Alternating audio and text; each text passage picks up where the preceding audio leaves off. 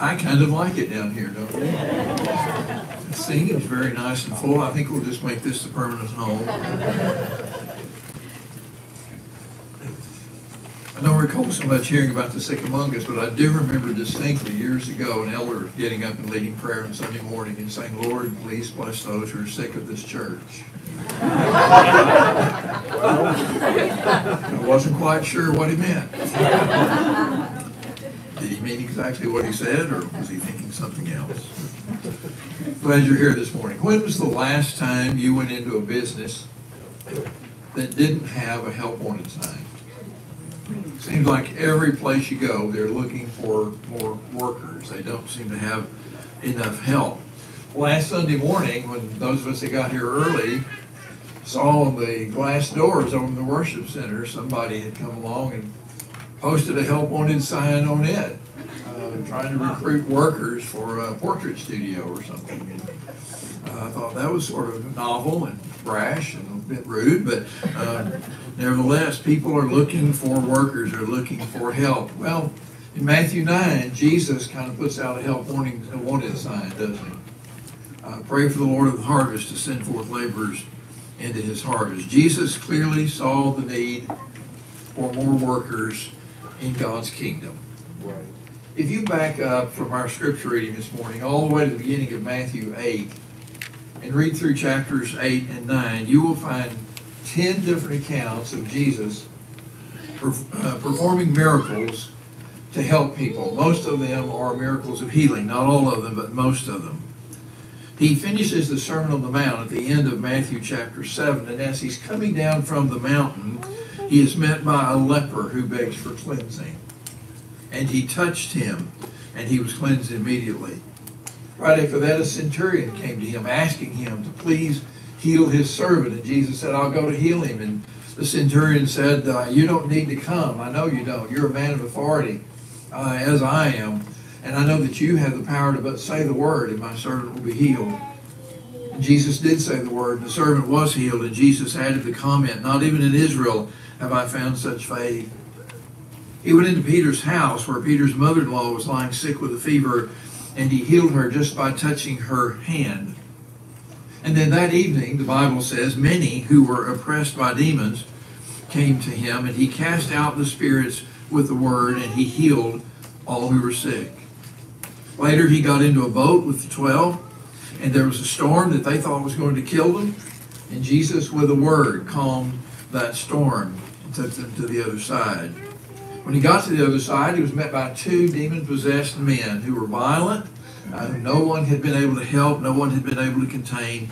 And he cast those spirits out, and they went into a herd of swine, and the herd of swine rushed off into a cliff and into the lake and were drowned. And then after that, some friends brought a man who was paralyzed and brought him on a cot and laid him before Jesus so that Jesus could heal him.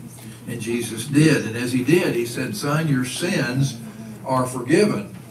And that kind of raised the ire of the religious authorities who were standing by because they said, This is blasphemy. Who can heal, who can forgive sins but God alone? And they were right. They just didn't realize what they were looking at.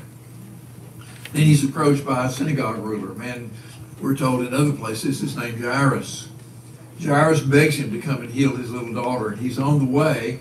And as he's on the way to heal Jairus' daughter, who it turns out has already died, actually, as he's on the way to raise her from the dead, a woman with a hemorrhage comes up to him and touches his garment, and the hemorrhage stops. And he tells her that she has been cleansed. And then he uh, encounters uh, two blind men after that, after he raises Jairus' daughter, who cry out to him and call him Son of David, the messianic title, asking him to please restore their sight. And he did. And then finally, a man who was unable to speak because of a demon comes to him, and Jesus healed him. And the Pharisees, not being able to explain away the miracle, said, Well, he must be doing that by the power of the devil. Cast out demons by the, by the prince of demons.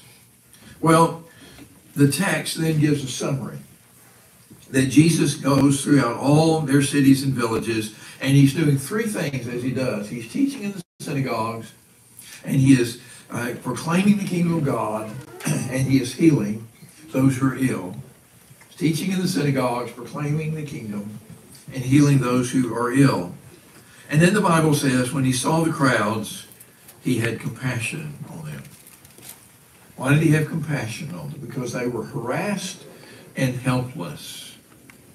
The original literally says they were torn and thrown down like sheep with no shepherd. That's what would happen to sheep out in those fields in those days. They would be attacked by animals and be torn and thrown down. And he sees these crowds of people, and they're like helpless sheep who've been torn and thrown down. And that's when Jesus says, The harvest is plentiful, but the laborers are few. Pray earnestly to the Lord of the harvest to send forth laborers into his harvest. That idea of harvest suggests urgency. I don't know how many of you grew up around farming. Uh, I've never farmed or lived on a farm, but my dad had a grain elevator when I was growing up, and I worked there from the time I was 12 years old. And uh, one of the things that I found out was that harvests are urgent. When it comes time to harvest the crop, if you don't get it in, something's going to happen to ruin it, especially in West Texas. And I remember a lot of nights when there would be a, a thunderstorm coming, perhaps with hail, and we'd be working way into the night because the farmers would be out there with their combines harvesting into the night, sometimes all night long, to get the crop in before the rains and the hail came and ruined it. And so Jesus says that you need to pray to the Lord of the harvest because we've got to have plenty of workers to get this harvest done. We've got to have plenty of workers to bring in the harvest. The crop can be lost if there's not enough workers. Time is of the essence. Well, what is this harvest that Jesus is talking about that's so plentiful? It turns out it's a bumper crop of people. It's a bumper crop of people who are hurting and confused and wandering and lost. And they have nobody to guide them. And one effect of Jesus' miracles is that he surfaced loads of people who were in need and who were seeking help because he, they knew that he could help them with the healing. They came, and because they saw his power and saw his authority, their hearts were open to the message of the kingdom. You see, healing didn't save them. Healing didn't give them the eternal life that Jesus came to bring them. He could heal their bodies and they would just turn around and die again later, wouldn't they? Right. Uh, or he could raise them from the dead and they would die again. Or he could heal them and they would die anyway at some point. So they needed something more than healing. And the healing attracted them, and the healing gave them confidence in his message, and then he talked to them about the kingdom of God. And notice that this healing was not promised to continue, but the proclamation of the kingdom message was. He didn't tell the disciples, pray to the Lord of the harvest that there'll be more healers. He says, pray to the Lord of the harvest that he will send forth more workers into his field. So that's the harvest. It's these lost, confused, helpless people. But who are the laborers? Well, in the first instance, it's the 12 apostles themselves. You know, one of the most amazing things about Christian faith and about the movement that Jesus started is that its success rested on the faithfulness of 12 men on the faithfulness of those 12 men, the whole process rested. And if they didn't do what Christ had called them to do, then you and I would not today be sitting here. We would not be followers of Jesus. We would not know what it is to have our sins cleansed. We would not have a hope of heaven. They had to act on behalf of the whole world to bring the message of kingdom, of the kingdom to the whole world. Thankfully, they were faithful to that task. Secondly, though, Jesus knew that these 12 wouldn't be enough. For one thing, the job was too large. They were only 12 men. They couldn't go everywhere. Uh, they were to go into all the world and preach the gospel, but uh, they couldn't cover everything. I'm pretty sure none of them ever came to Richmond. Uh, but they couldn't go everywhere, so there was going to need to be uh, an extended labor force. And also, Jesus knew the task would outlive them. He knew that there would always be people, as long as this world stands, who were needing to hear the message of the cross, needing to hear that Christ had died for their sins and been raised for their justification. And so they needed to pray that the Lord of the harvest, the har- one to whom the harvest belongs, will send forth laborers into his harvest. And so in the first instance, it's the 12 apostles, but then he goes beyond them, and that brings it down to you and me. I have no doubt in my mind that the 12 did pray. I would, wouldn't you? If Jesus had given me, if I'd been one of 12 and he said, go into all the world, I'd be praying a lot for more workers. I have no doubt that they did that, and I believe that God answered that prayer, but the need continues. There is still a plentiful harvest. There is still a bumper crop of lost folks who need to hear the message of Christ. There's still a place for more workers. You see, when you accepted Christ, you signed on to be one of them. When you accepted Christ, you signed on to be part of the labor force that would help bring the world to Christ. We all did. So there's some things that we need to notice about Jesus' words here in Matthew chapter 9, verses 35 to 38. First of all, the task is still urgent. It's been a long time since Jesus uttered those words, but the task is still urgent. You see, one of these days, Jesus is going to come again and call this whole world into judgment. And even if his judgment or his coming is delayed, even though it may be delayed a long, long time, people are dying every day, aren't they? Yeah. And they're dying without Christ. They're dying without knowing who their Savior is. And so the task is urgent. It always has been, and it always will be. Hebrews chapter 9, verse 27 says, It is appointed unto man to die once, and after that comes judgment. People are dying, and they will face judgment. That's what makes the task so urgent. Paul understood that because in 2 Corinthians 5, uh, verses 10 and uh, 11, he said, We must all appear before the judgment seat of Christ so that we will receive good or evil according to what we've done in the body. We're all going to appear before the judgment seat of Christ. Therefore, he says, knowing the fear of God, we persuade men. Therefore, knowing the fear of God, we persuade men. You see, all around us, people are headed to judgment. The harvest is plentiful and it is urgent.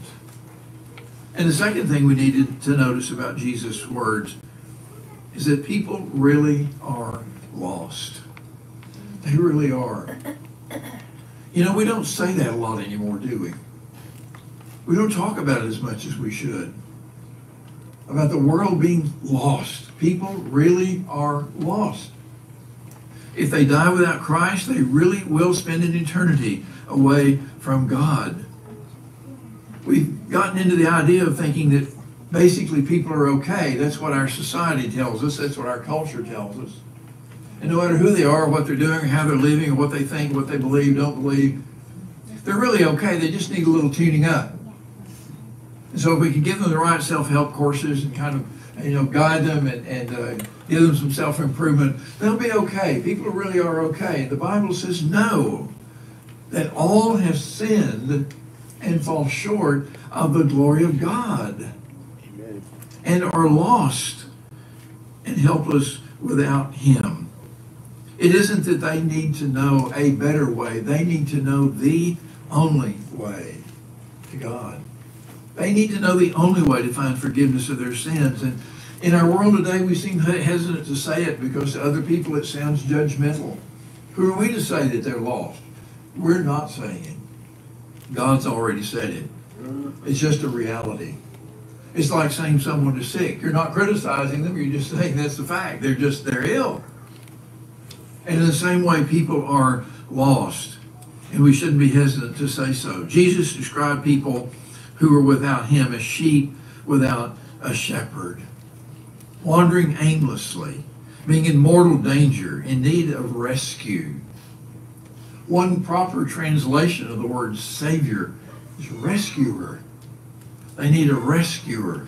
They need somebody to rescue them, to pull them out of the pit, as the psalmist would have put it. People are confused. You ever wondered why people do some of the bizarre things they do in the world today? We're just kind of, our minds are blown sometimes as we see and hear things that are going on around us every day and are happening in the world. And we think, why? What's happening to people? What's happening to people is what's always been happening to people. They are lost. They are lost. They are confused. They are not thinking straight. They are not thinking in the way that God would have them to think. And they can't change that for themselves. They need the Savior. They need to know about Him. And that's where you and I come in.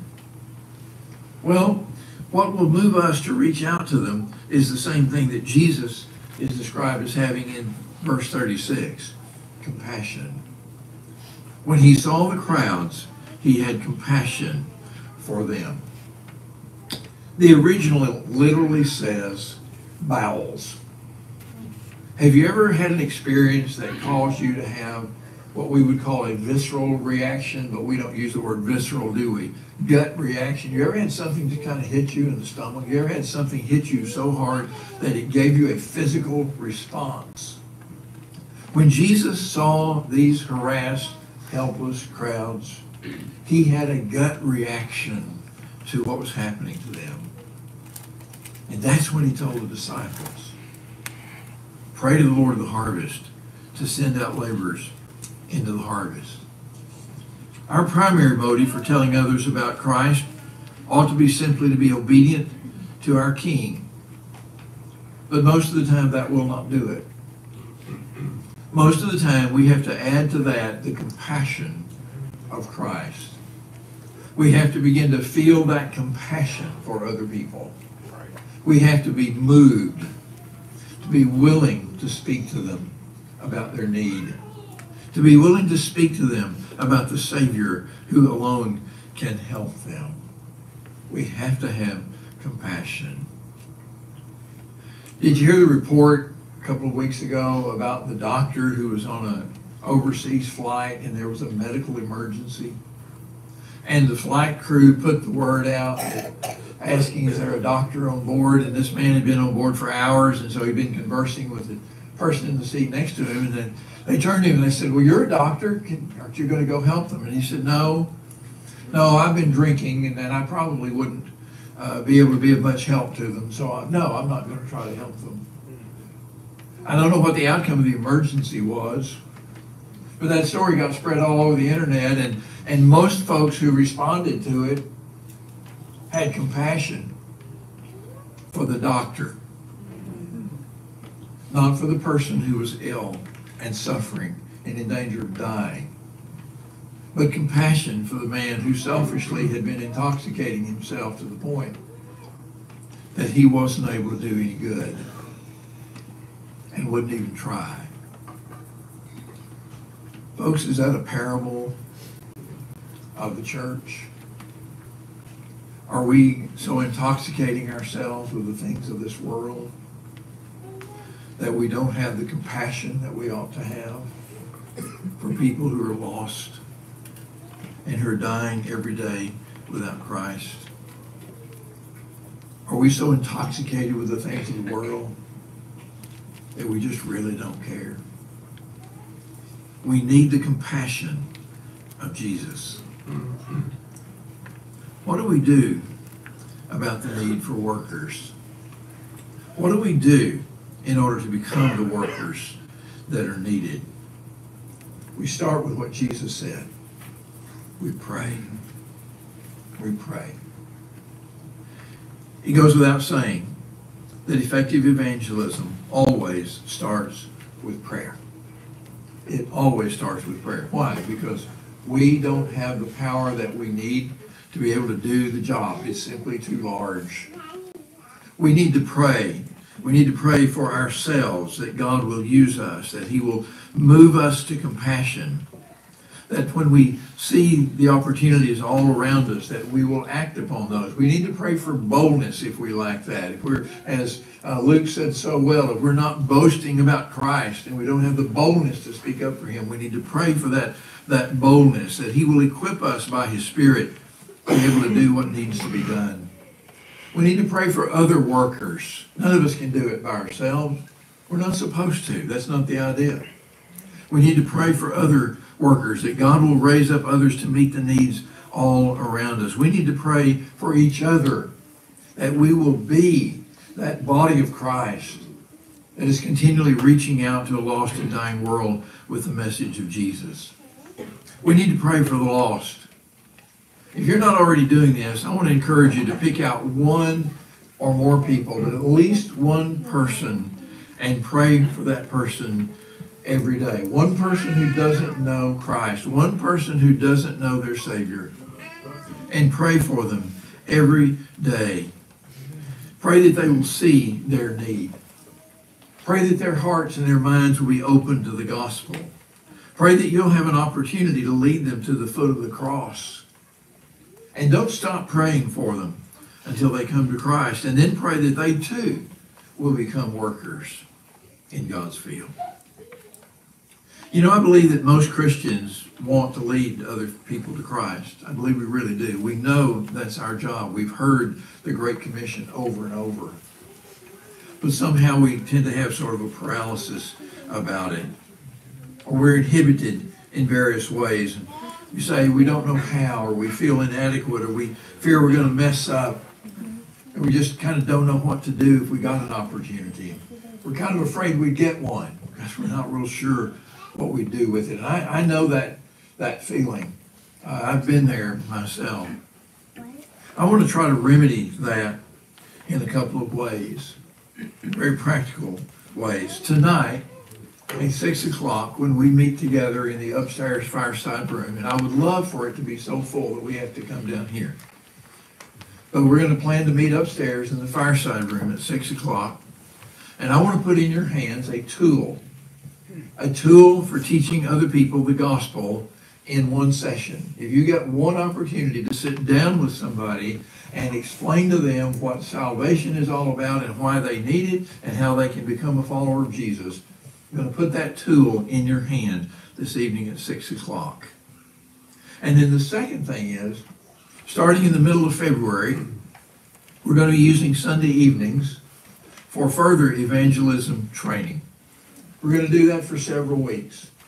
We're going to talk about different methods. We're going to talk about uh, different approaches. We're going to talk about answering objections and answering common questions and so forth. And we're going to learn to become better equipped to be one of those laborers that Jesus talked about. So those are the two things that we're going to do to change the fact that we want to, but somehow we're not. In the meantime, pray. Pray for yourself. Pray for one another. Pray for the harassed and helpless people around you who desperately need to know Jesus. Pray to the Lord of the harvest that he will send you and other laborers into his harvest. Let's bow and pray. Heavenly Father, we thank you so much for Jesus coming into this world and dying on the cross for our sins. Lord, we're so thankful that there is an answer to the problem of being lost, and, and that the answer is Jesus. We thank you, Father, that before us, not only the 12 apostles, but others of your people were faithful to their calling. And they spoke the word with boldness and they taught others, and somebody taught us. And we came to Christ. We pray, Father, that you would help us to become part of that chain of faith as we continue to be laborers in your field. Father, fill us with the compassion of Jesus. Fill us with a concern and a desire for the people around us. Give us the, the love and the courage, the faith and the boldness to speak your word, speak it clearly. Thank you so much, Father, that we've had this time together this morning. Thank you for your word that teaches us so clearly. Help us to follow it faithfully. We pray these things in the name of Jesus, our Savior. Amen. We're going to stand and sing our closing song. If you uh, have come today and you don't yet know Christ, come and tell us, and we will be more than happy to help you find him. Let's stand together.